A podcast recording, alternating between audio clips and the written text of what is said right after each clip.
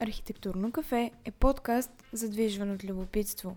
Препоръчва се на вечно търсещи и жадни за нови знания хора. Може да съдържа интересни разговори и добро кафе. Ние сме Нина Кръстева и Боян Табов.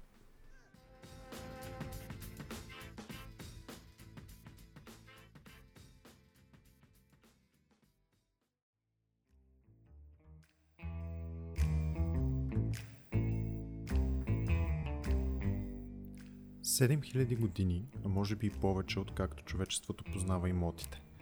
7000 години еволюция на един сектор от човешкото развитие. И сега сме в момента, в който го дигитализираме. Тази дигитализация е бавна, мудна и до някъде успешна.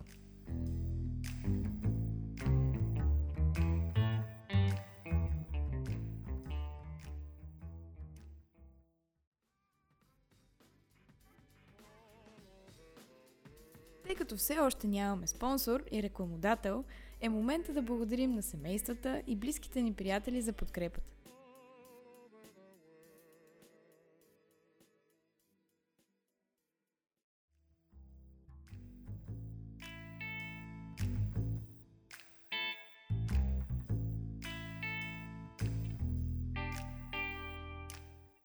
Начало на първо действие – Все по-малко архитекти предават изчертани на ръка проекти. Колкото и да ви е странно и смешно, е така. Аз знам за поне трима от старата школа, които очудват знака, когато си внасят проектите. Целият процес на дигитализация започва през 70-те години на миналия век с разработването на CAD софтуерите. Един от първите и най-известни е AutoCAD. Уникална програма за чертане. КПД-то на архитектите се е увеличило двойно, да не кажем тройно. Вече се обезмислили чертожните маси, архитектите се докосват до компютрите. Чертаят се дигитални линии, а не физически такива от графити туш. С напредването на останалия свят и архитектурата се е развила. Но поради нуждата от информация се появява и нов вид проектиране, носещо много повече такава от досега.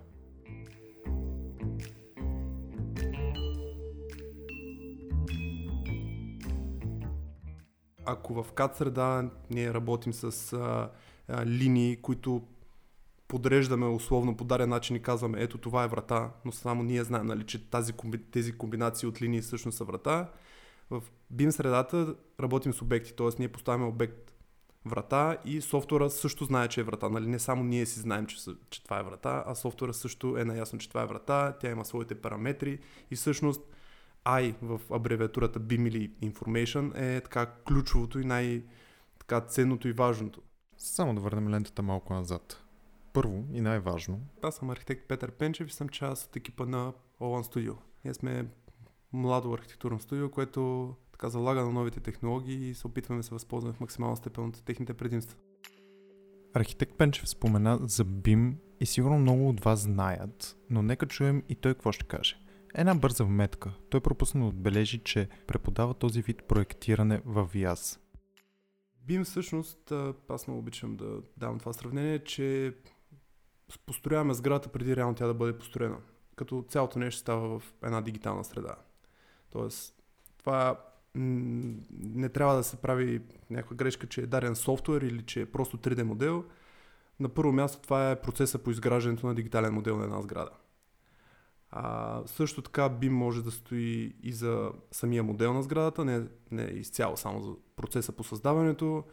Може да бъде разглеждано и като процес по менажиране на такива модели, които са дигитални на съответно сграда, инфраструктура, съоръжение. Нали, не трябва да се ограничаваме само и до сградите всъщност.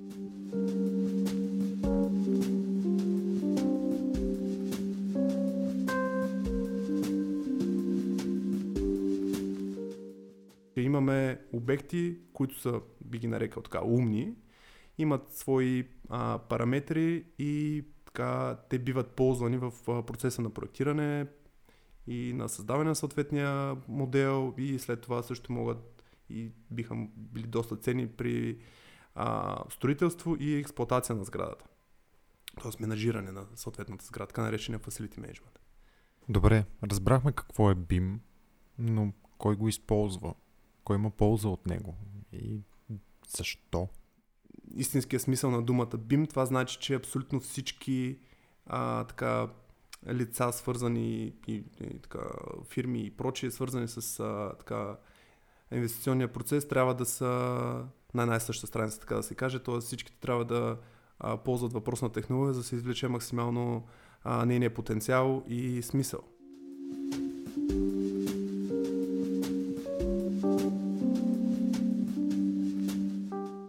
Тук идва един от най-големите бонуси на BIMO.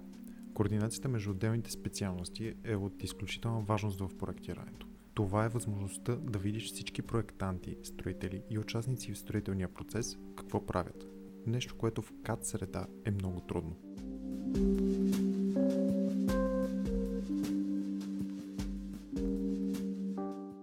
Като архитект, например, смело мога да кажа, че ако трябва да работя в CAD среда, не мога да направя съгласуването на проектите адекватно. Особено за големи проекти. Невъзможно е да обходиш абсолютно всяко едно ъгълче на сградата, всяко едно нещо. Другото, което е в CAD среда, например, получавам ВИК проект, на който много добре са направени някакви аксометри, много добре са дарени някакви коти на някакви тръби, ама тези тръби там ли са, не са ли? Двата края на някаква, някакво трасе е изписана някаква кота, ама с този наклон, който е дарен, дали наистина това са верните коти. Тоест, в CAD средата можеш да напишеш където каквото искаш. Докато а, в тази BIM среда въпросните обекти с техните параметри са живи и много лесно могат да бъдат проследени дадени колизии, ако има между отделните специалности. Когато бъдат наложени моделите, архитектурен модел, т.е. идеята тук, че работим в обща среда и пак казахме, архитекта си прави неговата си част в един модел. ВК проектанта също си прави на база архитектурната подложка неговия модел и когато те бъдат наложени, можеш да видиш в тримерния модел дали всъщност наистина тръбата е там, където е надписана. Нали, тя не е само една линийка с някакви надписи, ами тя се физически виждаше в 3D и имаш и информация към нея. Няма ги а, тези безкрайни часове прекарани в това да съгласуваш нещо. Налагаш го и веднага виждаш. А, отделно, а, бидейки всичко в тази среда, отново пак ще вмъкна това, което казах в началото, че всъщност е наистина да построиш сградата преди реално тя да бъде построена. Тоест ти в тази дигитална среда симулираш това, което ще се случи на а, строителната площадка и ако в момента много често на строителната площадка получаваш обаждане, бе, тук тръбата влиза в градата, какво правим? Идеята е ти да не стигаш изобщо до, до този момент, в който човека Хикс бай Хикс на обекта има някакъв проблем. Значи ти тези проблеми с блъскаш тях още на етап проектиране, решаваш ги още на етап проектиране и по този начин спестяваш време и пари съответно на инвеститор, строител и така нататък.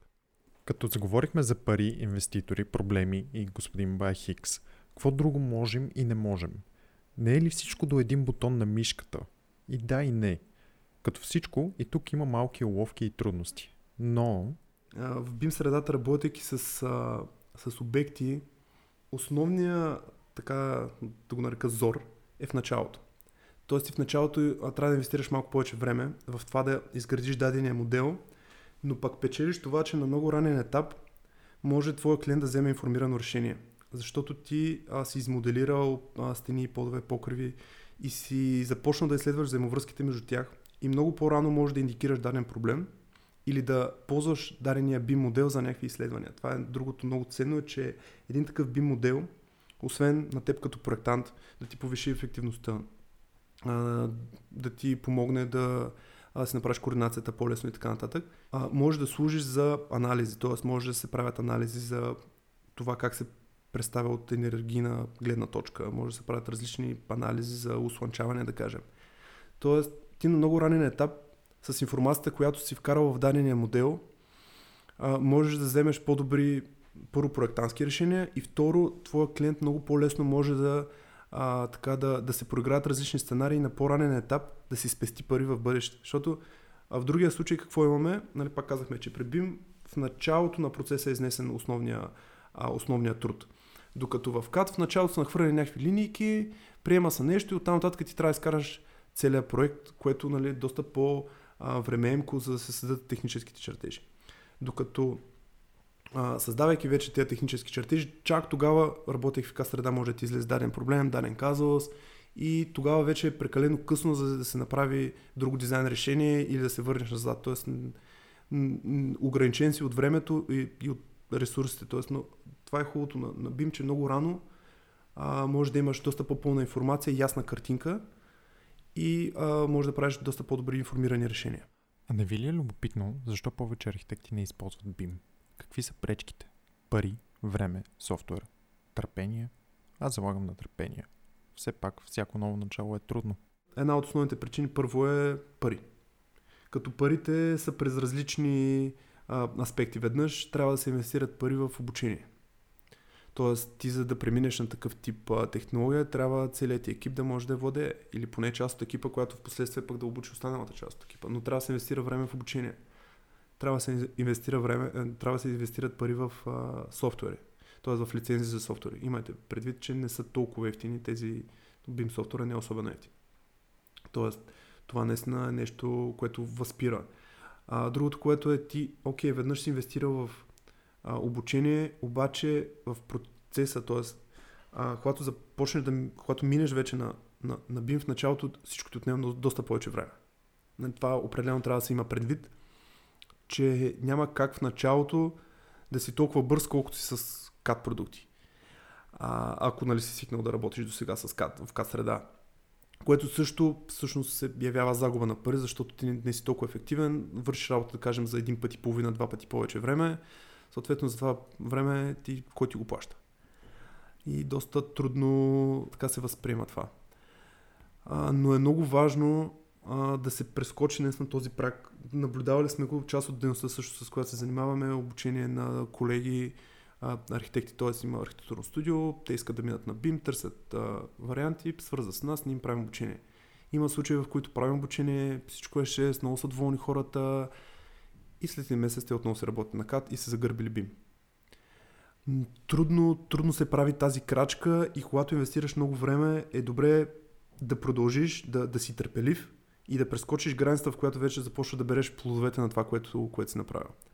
Друг интересен, така поне за мен пример, е с колеги, които идват на работа при нас. В началото а, си спомням така, имаше казус с един колега, който възлагаме дадена задача, той е работил дълго време в Кастреда, каза ти утре това ще го направя на, а, в КАТ много по-бързо. Викам му, окей, добре, научи се, моля се, това го правиш. Това нещо от нас не е ценно, важно и в, в, в бъдеще ти трябва да владееш това нещо. Той, добре, добре, мрънка малко, така нататък, прави го, в един момент овладява цялото това нещо. Идва нов човек. Той със, също, със, също, със същата нагласа казва, луди сте, това ще го направим в кат много по-бързо. И другия човек, който преди това на мен ми обяснява, му каза, абе слушай, наистина е така, обаче научи го, направи го, защото в, в бъдеще ще ти е полезно. Така че трябва да се мине през това нещо, за да се осъзнаят плюсовете и за да, така, за да може да, да, да се види цялостната картинка. Защото в противен случай няма как да, няма как да го, няма как да го осъзнаеш. Нали? Докато някой ти говори, абе, котлона пари, пари, пари, пари, този котлон, ми хубаво, докато не го пипнеш, не се опариш, нали, съответно не вярваш нали, в общия случай. Нали, на, на, думи само трудно, трудно хората така реагират. Окей, okay, но рентабилно ли е за всичко да използваме BIM? По думите на архитект Пенчев трябва да си правим сметката. Друго, любим, друго любимо сравнение, например, няма, ако отиваш нали, на лов за връбчета, няма и гърмиш с базука. може би ресурса, който ще, ще ти трябва е далеч повече от този, който е необходимия минимум за свършване на работата. Не е нужно да правим гараж, барака за дърва или нещо от този калибър в BIM среда. Това е преценяване на ресурсите. BIM облегчава в проекти, които изискват голям колектив и, както вече казах, много добра координация.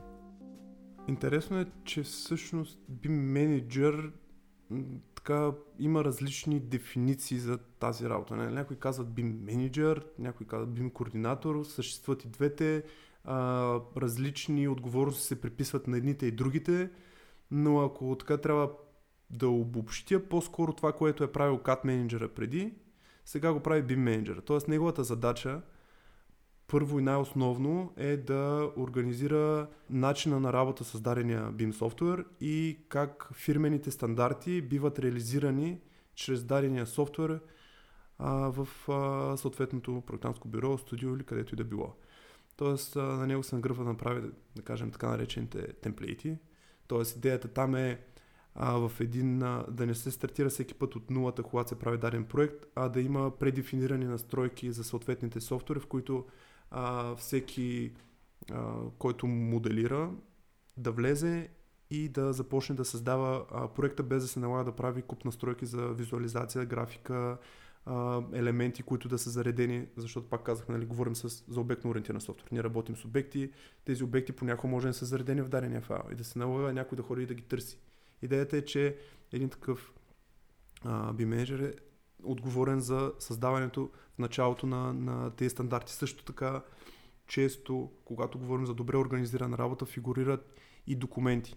Тоест имаме а, протоколи за работа с дадения софтуер, в който протокол са описани а, начина на работа на даденото студио, какъв начин те се организират техните файлове, как се работи, защото а, както всяко друго нещо, с дадените софтуери можеш да направиш а, дадена задача, може да изпълниш по една брой начини. Само, че това после може да рефлектира на следващи процеси, които са свързани с дадения, а, с дадения модел. И така, например, а, да възпреш някаква автоматизация, която е била мислена да се случва след това. Тоест, на база тези дигитални модели може да се правят а, автоматизации, но за да се направи тази автоматизация, дадените елементи, които се съдържат в модела, трябва да са създадени по определен начин, да кажем. А какво се случва, когато не се спазва правилен метод на работа?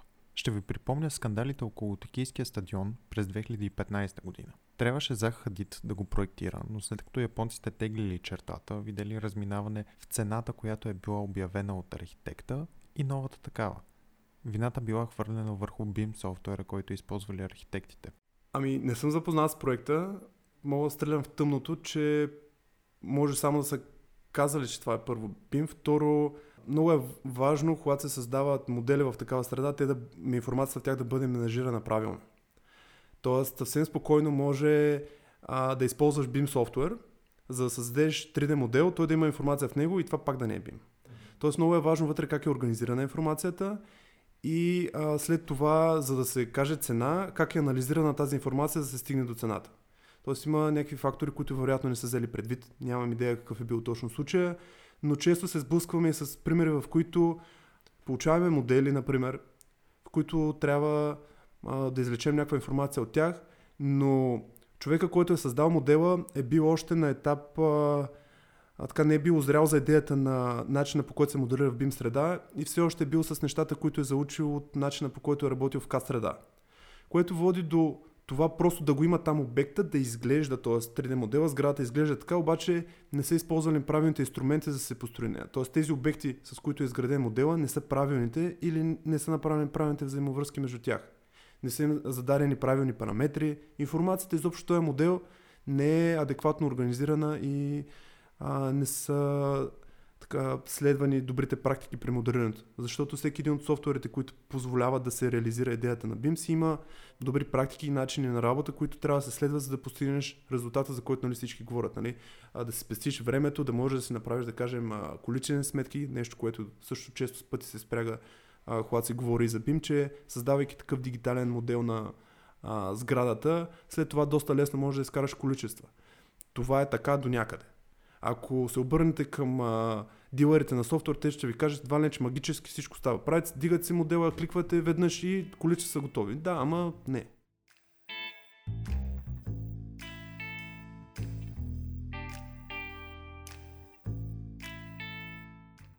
Начало на второ действие.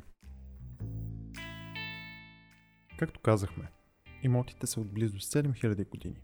Логиката ни казва, че от тогава до сега нещата са се опростили или еволюирали заедно с нас, най-вече в процес на покупко-продажбата. И колко да е сложно, преди давахме две крави за къща в покрайнините на селото, а сега даваш една труба пари, попълваш една стая документи за апартамент на приземен етаж, но когато му правиш основен ремонт, не трябваше ли да е по-лесно? Да, трябваше. И тук идват на помощ бизнеса и на полиците програмисти от PropTech сферата. А какво е това PropTech?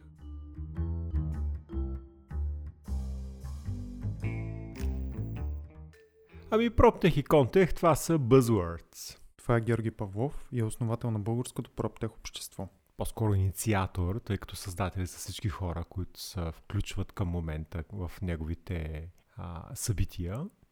По образование съм математик, завършил съм и економика след това. А, иначе съм в недвижимите имоти от 14-15 години.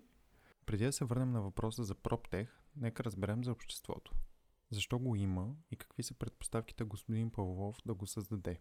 Идеята ми да създадем а, PropTech а, общество беше защото забелязах а, първо тренда по света, интереса към тая тема и второто, че дефицита, който е много силен в България, между другото и в други страни, е разделението между технологичния свят и света на имотите. Те почти не се допират и познават, а единственият начин за успех на PropTech е те да се съчетаят, тъй като технологиите не могат да унищожат имотите. Имотите съществуват от хиляди години.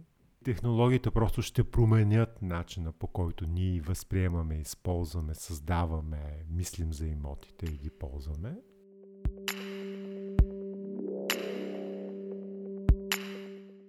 Това не е нещо ново, което не е съществувало, но PropTech мога да го опиша като едно движение на навлизане на дигиталните технологии в а, имотния бранш като цяло, property бизнеса.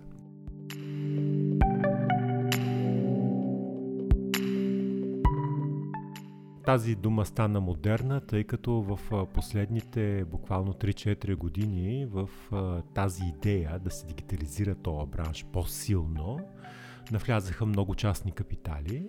Последните две години по около 10 милиарда на година се влагат само в PropTech идеи. А Comtech това е по-специално използването на технологиите в строителството като такова, което е да, според някои класификатори част от PropTech. В началото на епизода ви казах, че дигитализацията в този сектор е бавна и мудна. Проучванията показват, че строителството е на предпоследно място. На последно е земеделието. По-добре дигитализирани сектори са образованието и миналото дело, за което не се очудвам. А, позволете ми, примерно, да, да, да кажа, че аз поне не съм чувал за особено добър а, project management tool за строителите. Не, не знам, аз не съм строител и не ги разбирам тези неща, но като минавам покрай строежите, нали, поне в България, не забелязвам особено добро. Аз идвам от... Аз съм работил 11 години в индустрията преди това машиностроенето. Значи такова стоене на хора, които да висят и да чакат нещо, аз съм виждал само строителството. Разбирате ли, поточната линия е измислена преди 100 години в машиностроенето, в автомобилостроенето, както знаете, от Едора Телър. Ами няма поточна линия на строителството. Ти като минеш покрай някакъв строителен обект, обикновено виждаш някакви хора, които седат и чакат. Седат и чакат нещо. Какво чакат, и аз не знам, нали? но там постоянно нещо се чака.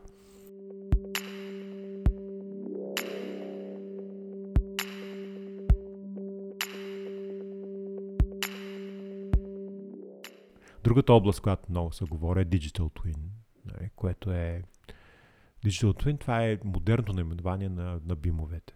Нали. Е много не секси, не секси като... Те, те го измислят да го наричат Digital Twin, което е по-разбираемо за, за хората, които не са технически вътре в тези неща. Те казват, всяка сграда си има един дигитален двойник, като аватар, където всичко е записано дигитално и всичко, което се случва в реалната сграда, се случва и в дигиталната сграда. От проекта, през живота на сградата, до евентуалното нейно разрушаване. И си представете наистина Обикновено аз така го разказвам. Някой байчото на сградата, когато трябва да отиде да поправи нещо по някой от съоръженията, отива към а, до съоръжението, да сега дали ще използва HoloLens, дали ще използва някакви други очила за Artificial Reality, обаче се ги слага, те разбират къде се намират, автоматично на дясното око му, му, се появяват указанията за използването на съответното съоръжение, кога то е сложено, кога е ремонтирано, от кого, какво да направи, когато то не работи, дали той да се опитва да го поправи или да натисне зеленото бутонче с, а, микрофон, с а, слушалката, да звънне на някого. И това ще стане. Технологично това не е проблем. А как седи въпросът с къщата в покрайните на селото? Какво е необходимо, ако трябва да прехвърлям един имот на стоеност 100 000 евро от теб на мен?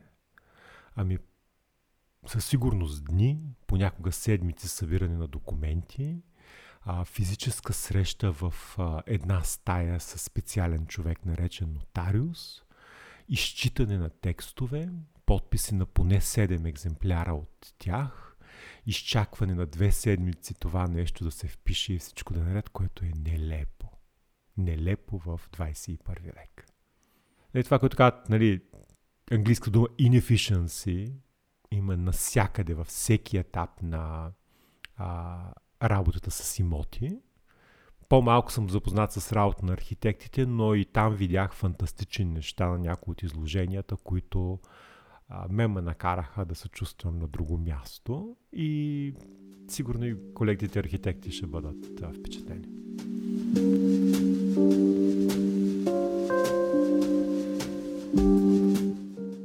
Представиха един стартъп, който се казва, ако не ме лъжи памета, Spacemaker, който какво прави? Дават му за един парцел какви са възможности за застрояване според зонинга, според разрешените регулации – и той те предлага сградата, която е най- е, или комплекса от сгради, защото в случая ставаше въпрос за голям парцел, комплекса от сгради, който е най-подходящ от гледна точка на а, най-малко замърсяване с шум, т.е. Да, да се адаптира, дават му и данните за, за улиците, които сминават покрай парцела и колко движение има, така че да има най-малко шум в сградите, да има най-много светлина във всеки от апартаментите. И тъй като това не са милиарди, това са трилиони възможности, не, то това нещо става възможно чрез използването на изкуствен интелект да направи оптималното разпределение според тия параметри, които са зададени. Той старта беше подкрепен от а, един голям а, норвежки девелопър, добре изглеждаш милиардер, а, говореше за него и той каза, че си направил следния експеримент. Същия този парцел го е дал на петте водещи архитектурни бюра в, в Норвегия и на този софтуер с изкуствен интелект. И след това са разгледали шесте варианта не от естетическа гледна точка и не точно от функционална гледна точка, от гледна точка на тия параметри, които разглеждат нали, шумовото замърсяване и а, доколко а, всеки от апартаментите е изложен на, на слънце. Това в Норвегия е важно, там няма слънце толкова много. Най-добър резултат е получил софтуера. Софтуера не е по-умен от хората, той е просто по-работлив него не го мързи той не се измара да изчисли няколко милиарда варианта. Супер е, че архитектите намазваме с нови играчки. Поне докато не ни вземат работата. Това, че след време можем да бъдем заменени, ще е в друг епизод. Какво друго се крие в сферата на PropTech? Ще се изненадаш, но имаме PropTech лидер, световен лидер в една от областите. Фирмата се казва Office R&D. Тя прави софтуер за управление на coworking пространство и е световен лидер. Момчетата отиват в Лондон с една идея и излизат съвсем друга идея. Те им казват по-добре правете за coworking пространство. Тогава имало, е, Мирослав ми е разказва, хиляда coworking в целия свят. Нищожен пазар. Нищожен. И те като направят софтуера си, изведнъж този бизнес пък се разраства. И до там се разраства, че сега на всички, които правят офис гради от твоите слушатели, да, да ви кажа, че Coworking пространствата ще променят офис градите.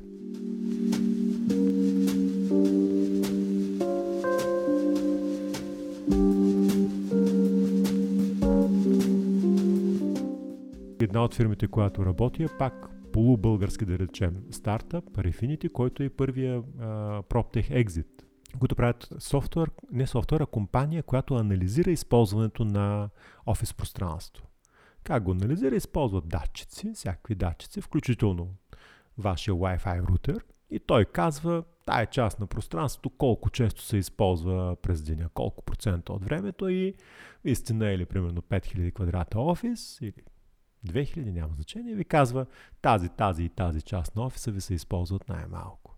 Помислете как да промените това пространство, защото плащате за него 13, 15 или в, на запад 150 евро на квадрат всеки месец. Друг а, стартъп, който е много известен в Съединените щати е Пропи. Това е един стартъп, който стартира с... А, използваше хайпа около блокчейн технологиите. Голямата му идея а, и тя продължава да бъде да дигитализира real estate транзакцията Имат проекти не само в Съединените щати, в различни страни. Последно се похвалиха за а, транзакция, която е осъществена в а, Вармонт. И вярвам, че те са всъщност български екипа, но дейността основно е в Съединените щати, така че по, по пазар, по развитие са американски а, стартъп. Има няколко сайта, които фактически предлагат интересна информация за, за градовете ни. Тя може да е интересна и за архитектите. Между другото, много интересни heat maps за това какво има в различните квартали, ма направени не като точици върху картата, а наистина като heat map, т.е. къде колко е концентрирано най-различни неща, дали, независимо дали е а, негативно като престъпност или а, позитивно като образование и като достъпност към а, барове, ресторанти. Така, така има в един сайт, който се казва udoma, udo.ma. Това е според мен интересно за архитекти, да погледнат на града си по друг начин. Според господин Павлов, тук е идеалното място за стартиране в този сектор. А какви са условията тук в България? Толкова ли е трудно? Смятам, че конкурентно предимство на България е това, че ние сме лесно място да си тестваш идеята. И обикновено разказвам следната история. Представете си, че имате идея за това как да използвате по-добре паркоместата. Сега тук ние сме на улица Славянска, издаваме една дума и наблизо има няколко хотела, речем Сенс и Радис, Интерконтинентал. И много често вечер няма къде да се паркира. И през деня няма къде да се паркира. А замисля се, че, едновременно това най-вероятно паркингите на тия хотели са празни. Е, как да го разбереш обаче? И как лесно с телефона си да отвориш а, бариерата, да слезеш а, до паркинга или място, където ти насочва апликейшена, да си платиш през телефона а, то паркинг и след това да излезеш. Много пъти съм си го искал. Не е толкова лесно. Та, мисълта ми е, ако ти направиш такъв а, софтуер, който това е работи, ако ти го закачиш към а, системата за управление в Радиса, ако го закачиш към системата за управление за Хилтън, което България относително лесно може да се организира да се тества. По-лесно, отколкото Сан Франциско, повярвай ми. След това отиваш в големия свят, в Лондон и Нью Йорк и казваш, това са центровете на проптеха. Лондон и Нью Йорк. И някъде в Китай. Предполагам, че. А, и кажеш, това вече е тествано в един Хилтън и един Интерконтинентал, искам пари да го тествам в още 2000. Не да го тествам, а да го приложа в още 2000. Това е реална възможност. Но за целта трябва да има връзка между двата свята, технологичния и реалния. Защото физически, защото много често, когато говоря с хората от технологичния свят, на тях им се струват нещата много лесни. И аз казвам, знаеш ли, аби има причина да не е направено сега. Не е само, защото хората са глупави. Някои са глупави, някои не са глупави. Някой е по-сложно. Има нещо в организацията на света отвънка, нали, в реалния свят, където, който пречи това нещо да стане толкова лесно.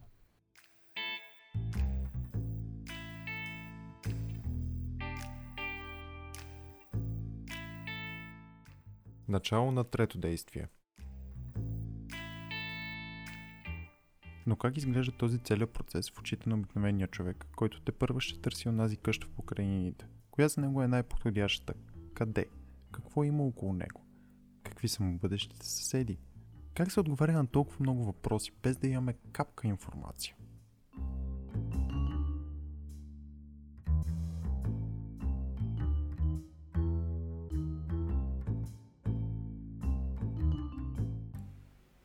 Частта си свързана с покупко-продажбата и въобще транзакциите, свързани с недвижими имоти, бизнеса, особено в България, се оказва доста резистентен към навлизането на, на технологии.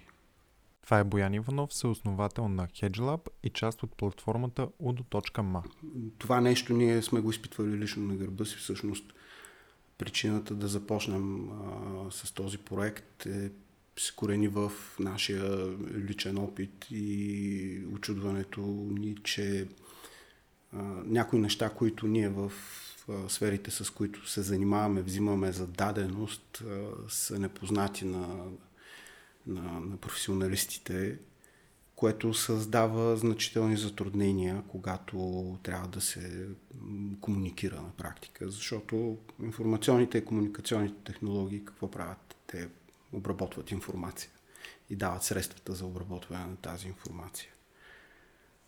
И считаме обаче, че докато брокери на недвижими имоти и агенции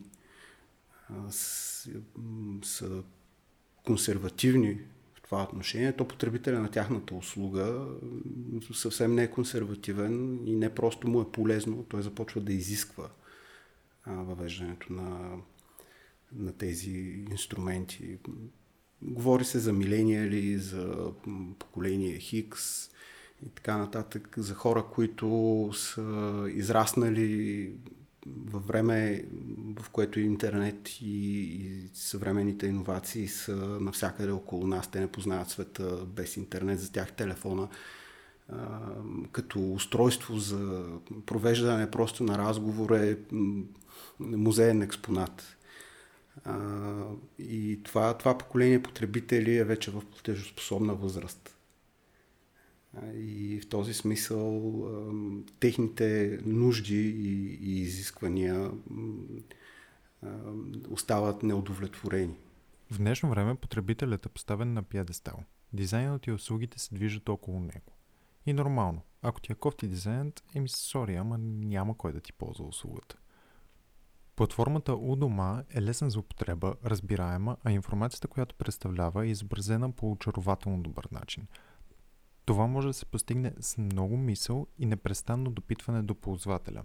Това е много важно и това е много съществено, докато ние се развиваме, да винаги да се допитваме до клиентите. А това е Тодор Величков, също основател на HedgeLab и у дома. А, потребителите на, на, на нашата платформа и Б, бизнесите на нашата платформа, които като в случая нали, агенциите. Да, ние ежедневно комуникираме, ние ежедневно усъвършенстваме и стратегически погледнато бих могъл да подчертая, че за е по-важно качеството, не количеството на нашите услуги.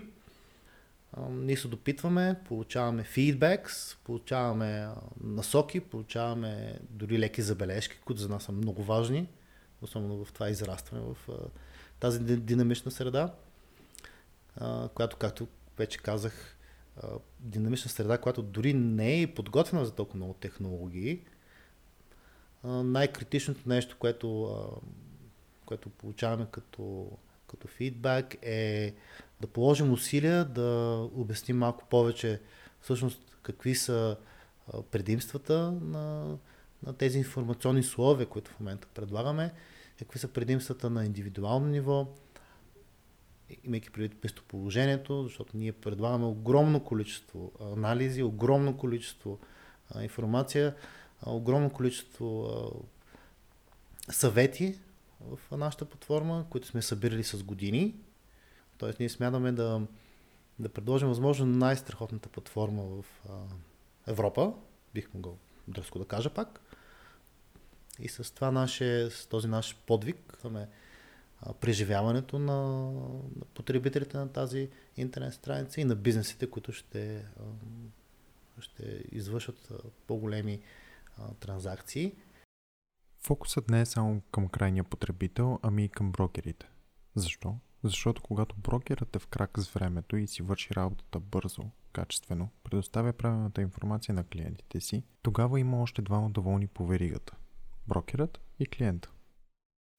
Сега, Недвижимите имоти и агенциите за недвижими имоти а, са пряко свързани. Както знаем, в Република България над, да не кажа 70% от случаите, а, дори за найем или за продажба на недвижим имот, а, се осъществява чрез посредник, брокер или агент.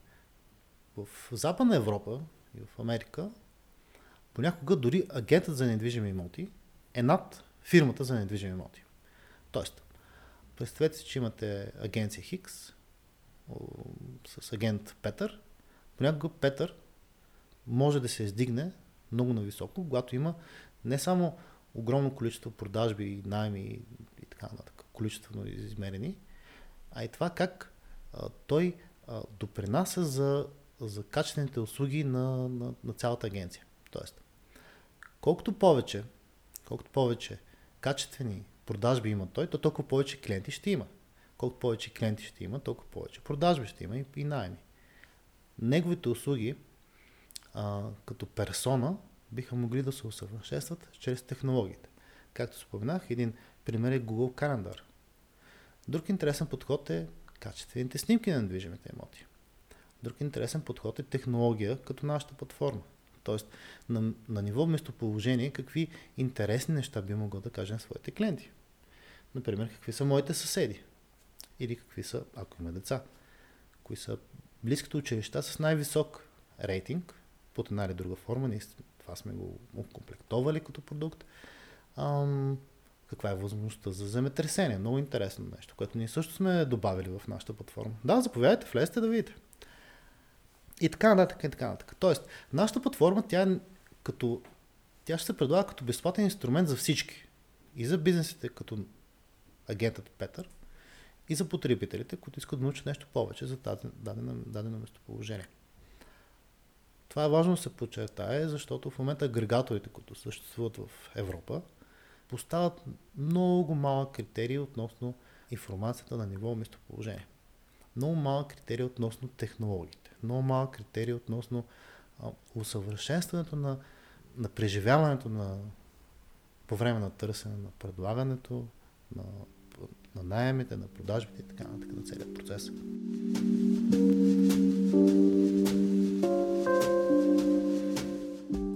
Изначално идеята е да създадем един, една унифицирана платформа, една интернет страница, в която можем да създадем едно приятно изживяване по време на първо, на първо място търсенето на недвижимия имот и на второ място да дадем една информационна структура, която да е свързана с недвижимите имоти.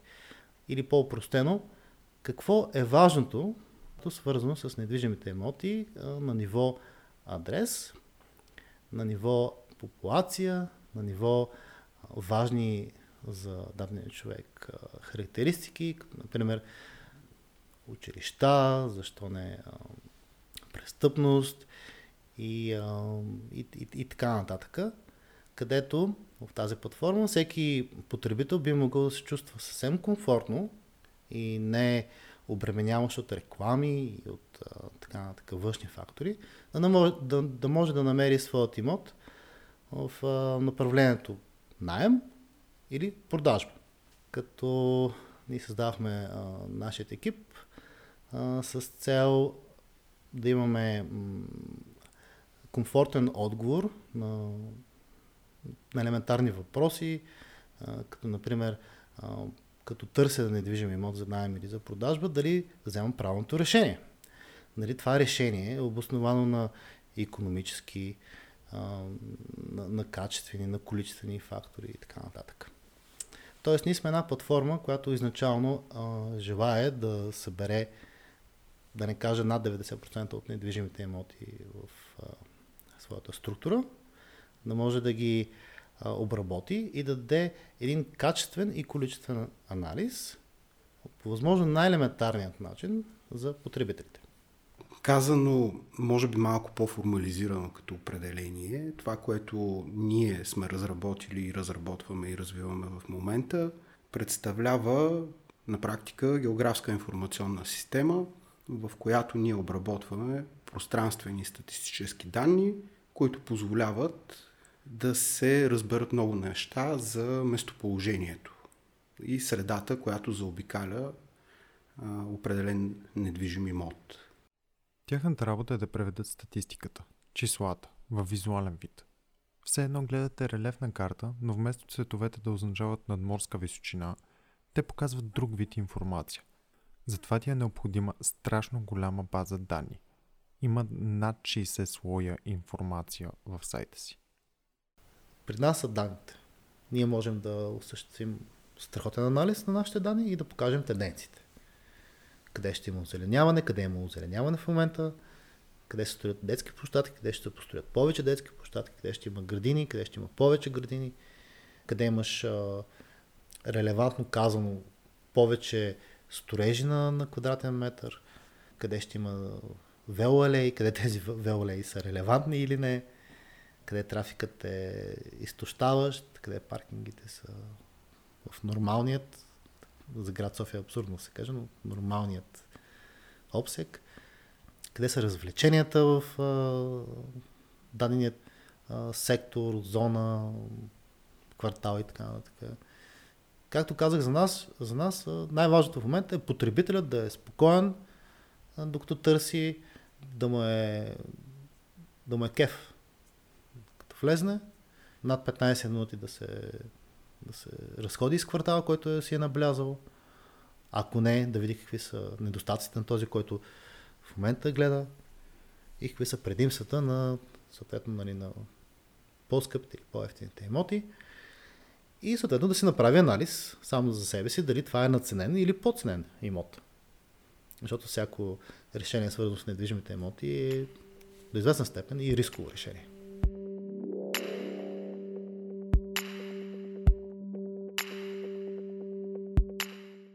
голяма част от наистина пълноценната обратна връзка, която получаваме, идва от точно от архитекти, хора, урбанисти, които се интересуват от градоустройство най-малкото, защото по силата на заниманието си виждат полезността на тази информация, което за нас е най-голямата похвала. Професионалистите в областта, в която ние те първа навлизаме и не претендираме да, да имаме професионални умения и знания. Да, да ни дадат висока оценка е много ценно за нас.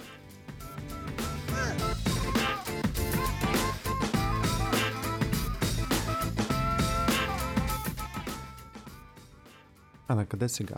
AI, VR, 5G и какви ли още не технологии имаме на разположение в днешно време? Въпросът е как ще се възползваме от тях. Дигитализацията е неизбежна. Въпрос на време е да актуализираме строителния и имотния бранш. До тогава може само да мечтаем за работници с таблети и странните гугълски очила. Ако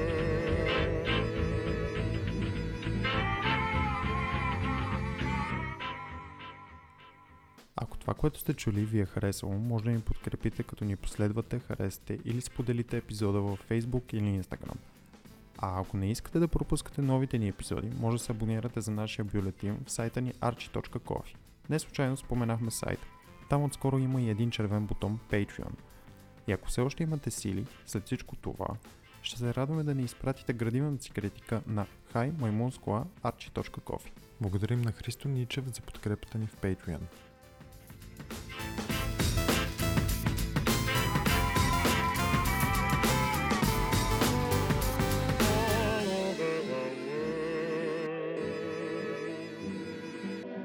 kiss won't mean goodbye all over the world. Then we'll have time for things like wedding rings and free hearts will sing when the lights go on again.